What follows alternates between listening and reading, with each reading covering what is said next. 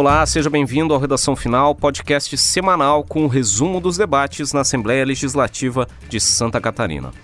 Eu sou João Guedes, repórter da Rádio AL, e comigo estão a Nara Cordeiro, também repórter da Rádio AL. Seja bem-vinda, Nara. Olá. E também Marcelo Espinosa, editor da Agência AL. Olá, Marcelo. Olá, João. Nós estamos todas as sextas-feiras com um programa novo nas principais plataformas de áudio e também no site da Rádio da Assembleia Legislativa. Essa é a edição de número 38 do Redação Final e a gente começa falando da iniciativa para tornar crime de responsabilidade o não cumprimento pelo governo das emendas dos deputados no orçamento. Na segunda parte, falamos da proposta que prevê o parcelamento do IPVA em até 12 vezes. Por fim, no terceiro bloco, o debate sobre o reconhecimento de unidades da APAE como escolas de educação especial. Vamos em frente.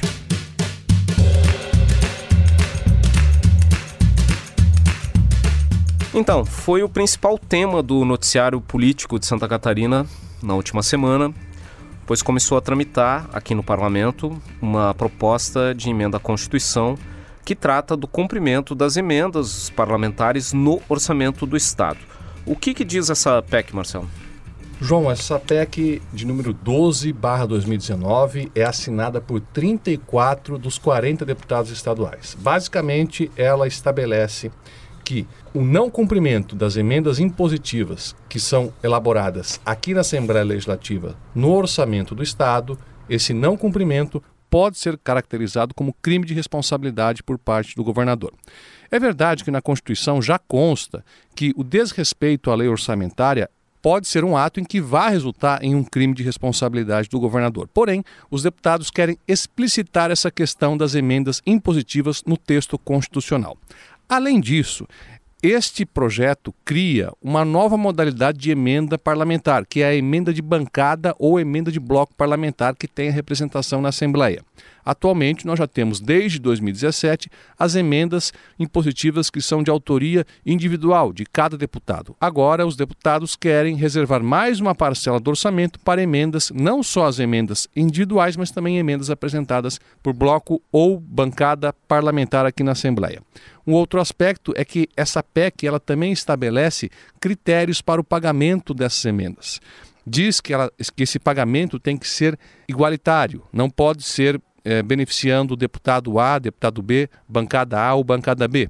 E também estabelece ainda que, mesmo em situação de queda de arrecadação, o Executivo tem que estabelecer um cronograma para o pagamento das emendas, mesmo que seja reduzindo o valor inicialmente previsto para aquela obra ou ação que estava designada por aquela emenda que foi aprovada aqui na Assembleia, emenda essa de autoria de um deputado ou de um bloco ou uma bancada. Essa questão das emendas que os parlamentares incluem no orçamento do Estado, desde 2017, essas emendas são consideradas impositivas, ou seja, o governo do Estado é obrigado a cumprir esses itens no orçamento do Estado. Até 2017, os deputados podiam incluir as sugestões, alterações no orçamento do Estado, mas aquilo, como é um orçamento, é uma previsão. O Estado não era obrigado a cumprir essas determinações incluídas pelos deputados. Em 2017, a Assembleia Legislativa aprovou uma proposta de emenda à Constituição que determinou que as emendas dos parlamentares seriam impositivas, o governo seria obrigatório. E para isso reservou 1% da receita corrente líquida para essas emendas. A receita corrente líquida seria o resultado da receita de impostos mais transferências da União, descontado o dinheiro que o governo tem que repassar para os municípios. Esse 1% que ficaria reservado para as emendas dos deputados, hoje seriam cerca de 250 milhões de reais. Que se fosse dividir esse valor em partes iguais para cada um dos 40 deputados, cada parlamentar teria o direito a cerca um pouco mais de 6 milhões de reais para fazer emendas com projetos ou ações nas suas regiões ou em alguma área do Estado em que achar mais adequado. Agora, com essa PEC que começou a tramitar aqui na Assembleia Legislativa, mantém-se esse 1% para as emendas individuais e teria a previsão de 0,2%, ou seja, cerca de 50 milhões de reais que seriam destinados ou reservados para as emendas das bancadas. A proposta de emenda à Constituição, ela, na justificativa dela, alega que, ao ter 1,2% do orçamento destinado para as emendas feitas aqui no Parlamento, não se estaria tirando do governo do Estado o poder de gerenciar e de definir o destino do maior volume dos recursos. No entanto, se estaria preservando a possibilidade do Poder Legislativo também participar, mesmo numa parcela pequena, da definição sobre o destino dos recursos públicos do Estado de Santa Catarina. Agora que essa proposta já tramita aqui, o que falta acontecer para que isso vire realidade, Nara? Bom, a PEC foi encaminhada para a Comissão de Constituição e Justiça para análise da admissibilidade. Essa é a primeira etapa, né? Só para esclarecer, essa análise de admissibilidade, que é aplicada para algumas proposições específicas, como PECs, MPs, vetos, ela serve para garantir que a matéria em análise cumpre todos os requisitos exigidos para esse tipo de proposição. Se aquele é o formato adequado, se tem um número de assinaturas, e aí então ela pode começar a tramitar e ter a análise do seu teor. Bom, então na última terça-feira o relator da proposta dessa PEC, a PEC número 12, o deputado Milton Hobus, do PSD, apresentou o parecer sugerindo que a PEC seja admitida. Houve um pedido de vista do deputado Maurício Scudlar, que é líder do governo na Assembleia, então ela não foi votada naquela reunião. A CCJ tem 15 dias, de acordo com o regimento interno, né, prorrogáveis por mais 15 dias, para fazer essa análise de admissibilidade. Depois da CCJ, a admissibilidade da PEC ainda tem que ser submetida ao plenário. Se admitida, a proposta é encaminhada novamente para a Comissão de Constituição e Justiça, para daí, então, avaliar o seu teor, né? Depois disso, ela segue para as comissões de mérito, que nesse caso é a Comissão de Finanças e Tributação. Nesse momento, podem ser apresentadas subemendas, e se isso acontecer, a PEC tem que voltar de novo para análise da CCJ, para que a CCJ analise essas alterações. Vencidas, então, essas etapas, aí sim a proposta será discutida e votada no plenário. Para passar, a PEC precisa ter aprovação de 3/5 dos membros da Assembleia, ou seja, 24 deputados em votação nominal. E se aprovada, já vira uma mudança na Constituição, já que PEC não precisa de sanção do governo do Estado, ou do governador do Estado. Os deputados defendem essa PEC por entenderem que, por estarem em contato constante com a realidade de suas regiões, dos pequenos municípios especialmente, eles sabem, melhor do que talvez o Executivo, quais as necessidades desses municípios, em termos de obras e de serviços. Além disso, eles entendem que estarão fazendo até um favor para o Executivo, tendo em vista que poderão indicar obras que, eventualmente, o próprio Executivo entenda que não é prioridade, porém, para aquela região, para aquele pequeno município, é uma prioridade.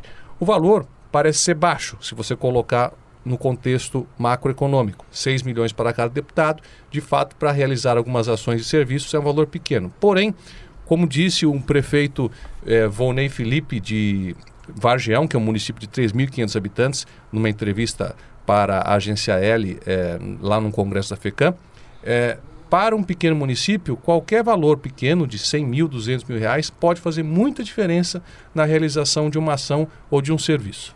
Muito bem, esse foi o primeiro bloco do Redação Final. Na segunda parte do programa, a gente fala uma proposta que quer permitir o parcelamento do IPVA em até 12 vezes. Muito bem, avançou na última semana aqui na Assembleia Legislativa um projeto para ampliar o parcelamento do IPVA. O que podemos falar dessa proposta, Marcelo? João, é o projeto de lei 220/2018, de autoria do deputado Milton Hobus, que estabelece que o IPVA pode ser pago em até 12 vezes. Parcelado em até 12 vezes. Atualmente, o contribuinte de Santa Catarina paga com parcelamento máximo de 12 meses. Há um outro aspecto também nesse projeto, que é a possibilidade do Executivo conceder um desconto, cujo percentual ainda será definido pelo próprio Executivo, para quem pagar o IPVA em cota única, de uma única vez. Isso já ocorre em alguns estados. No estado de São Paulo, por exemplo, há um desconto de 3% para quem paga em uma única vez o IPVA. Além disso, o projeto abre a possibilidade do Executivo receber o pagamento não só do IPVA, mas também de multas de trânsito em cartão de crédito ou débito. No caso, o contribuinte poderia escolher se pagaria por débito ou crédito. Lembrando que esse projeto, ele autoriza o Executivo a fazer isso, né? Ele não impõe ao Executivo fazer isso. É uma matéria que ainda tem que passar por 2 comissões antes de ser votada em plenário. Então, essa proposta foi aprovada nessa semana na Comissão de Constituição e Justiça e nós conversamos com o autor, dessa proposição, o deputado Milton Hobus, sobre o objetivo dessa iniciativa. Não só o IPVA a vencer, mas às vezes multas que tem, etc., que quando o cidadão vai saber que ele tem multa a pagar quando ele vai fazer a renovação. E daí toma um susto, tem lá R$1.000 de multa para pagar. Ele não consegue pagar, daí não faz o licenciamento novo.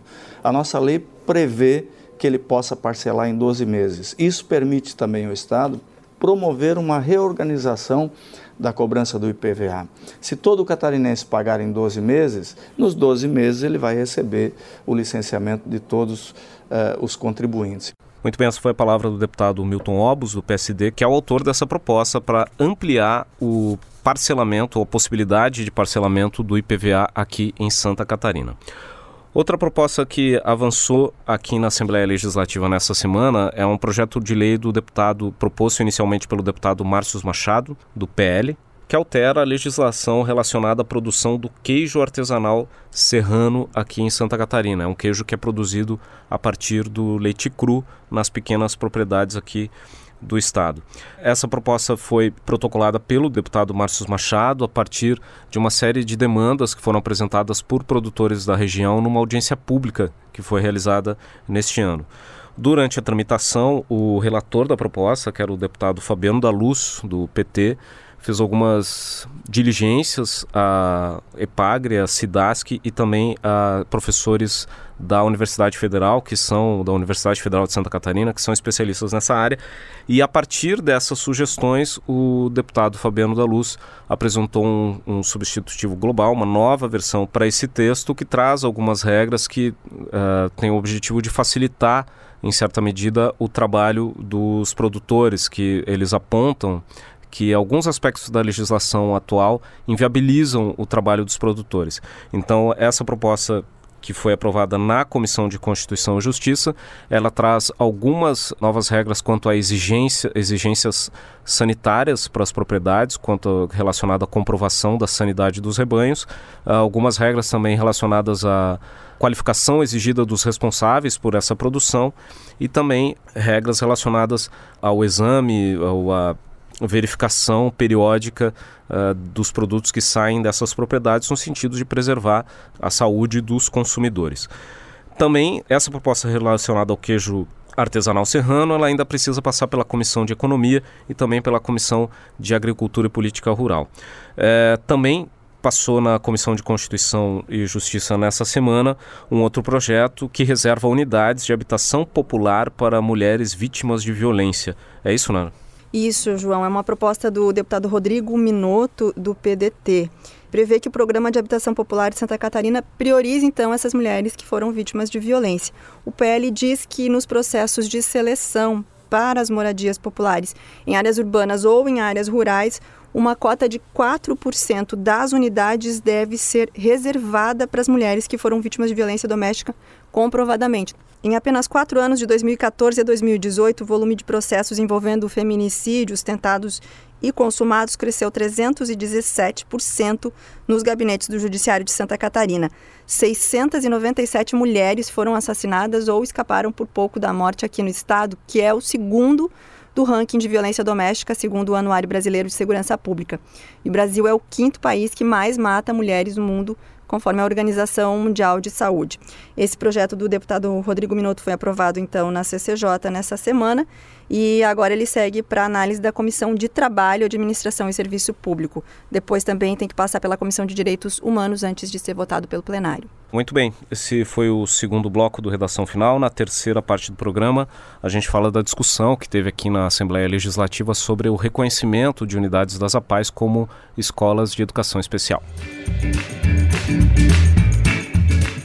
Então, nessa última semana, a Assembleia Legislativa recebeu uma audiência pública sobre um tema controverso na área da educação, o reconhecimento de unidades das APAEs como escolas de ensino especial.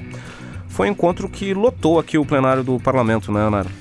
Sim, João. Professores, dirigentes das APAEs, pais, profissionais dedicados às pessoas com deficiência que participaram da audiência pública proposta pelas comissões de educação e a Comissão de Defesa dos Direitos da Pessoa com Deficiência, aqui da Assembleia Legislativa, sugeriram a rejeição ao projeto APAE Escola. A proposta de reconhecer as unidades da APAE como escolas de educação básica na modalidade educação especial, então, não foi aceita pela maioria durante a audiência pública.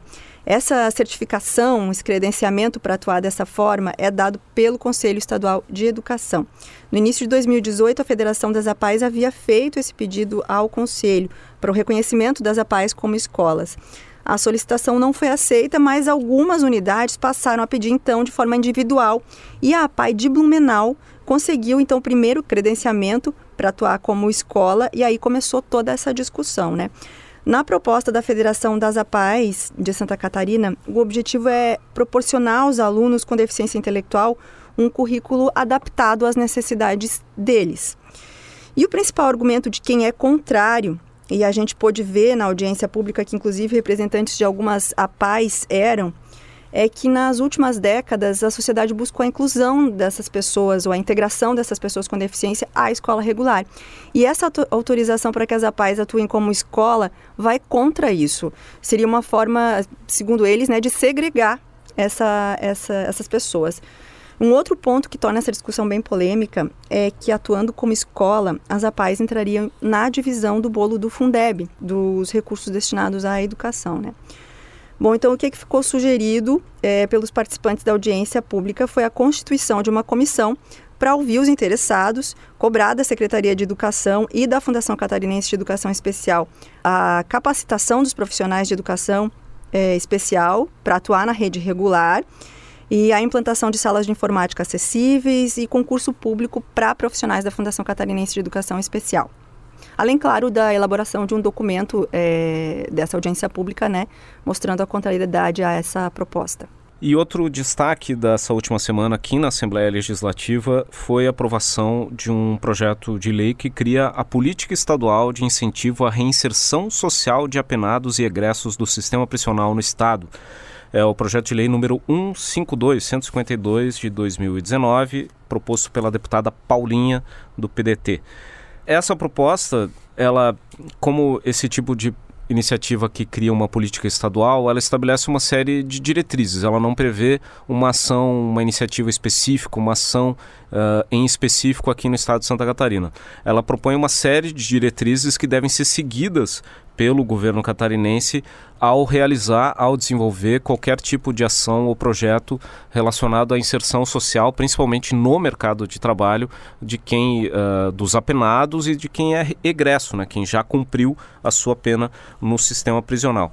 Mas, basicamente, essa iniciativa ela prevê 4 eixos para esse tipo de ação, que seria a celebração de convênios com os municípios e com a União, para que essas pessoas, ou os apenados ou os egressos do sistema prisional, trabalhem em serviços públicos ou em obras públicas, também fazer parcerias e convênios com a iniciativa privada para que se tenha um aumento na oferta de postos de trabalho para esse segmento da população, também um termo de colaboração com as organizações da sociedade civil para se ter mais ações de, por exemplo, de capacitação dessas pessoas, e também o desenvolvimento de ações de caráter educativo para a conscientização do setor privado, do empresariado em geral, que muitas vezes existe uma resistência em relação à possibilidade, um temor em relação à possibilidade de colocar dentro da sua empresa uma pessoa que já cumpriu pena no sistema prisional. Essa proposta foi aprovada na Comissão de Segurança Pública e ela ainda precisa passar pela Comissão de Direitos Humanos antes de seguir para o plenário da Casa.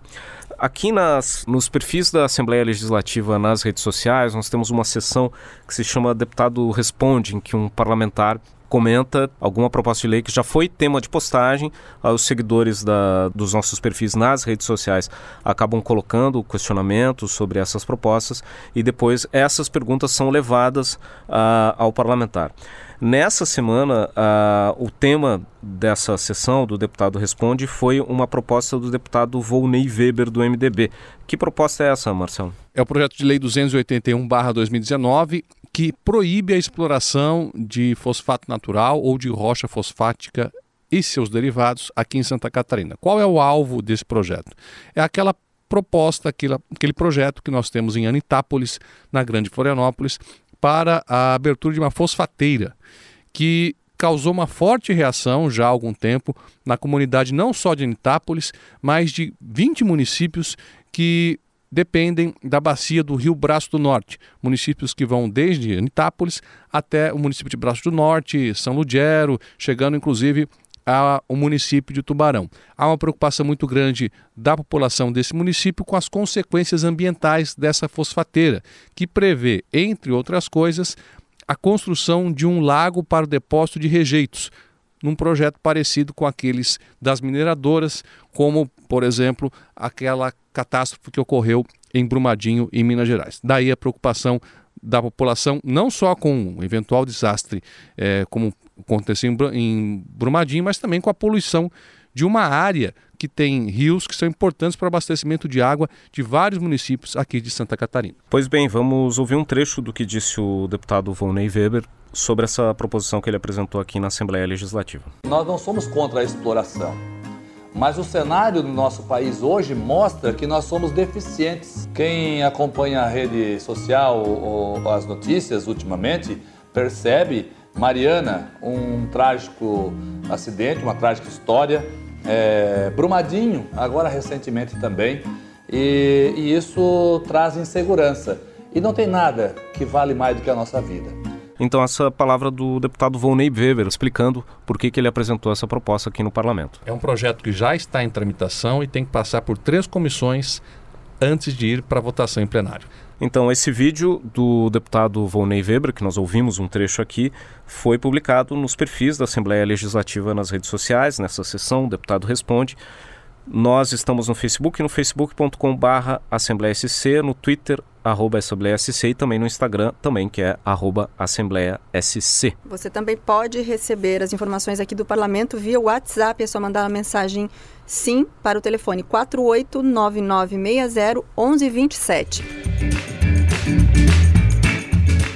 E esse foi o Redação Final, podcast da Assembleia Legislativa de Santa Catarina. Nós estamos todas as semanas nos tocadores de áudio como Spotify, Google Podcasts e Apple Podcasts, além, é claro, do site da rádio da Assembleia Legislativa. Programa gravado no estúdio da Rádio AL, no Palácio Barriga Verde, em Florianópolis, comigo, João Guedes, repórter da Rádio AL, com a Nara Cordeiro, também repórter da Rádio AL, e o Marcelo Espinosa, editor da Agência AL.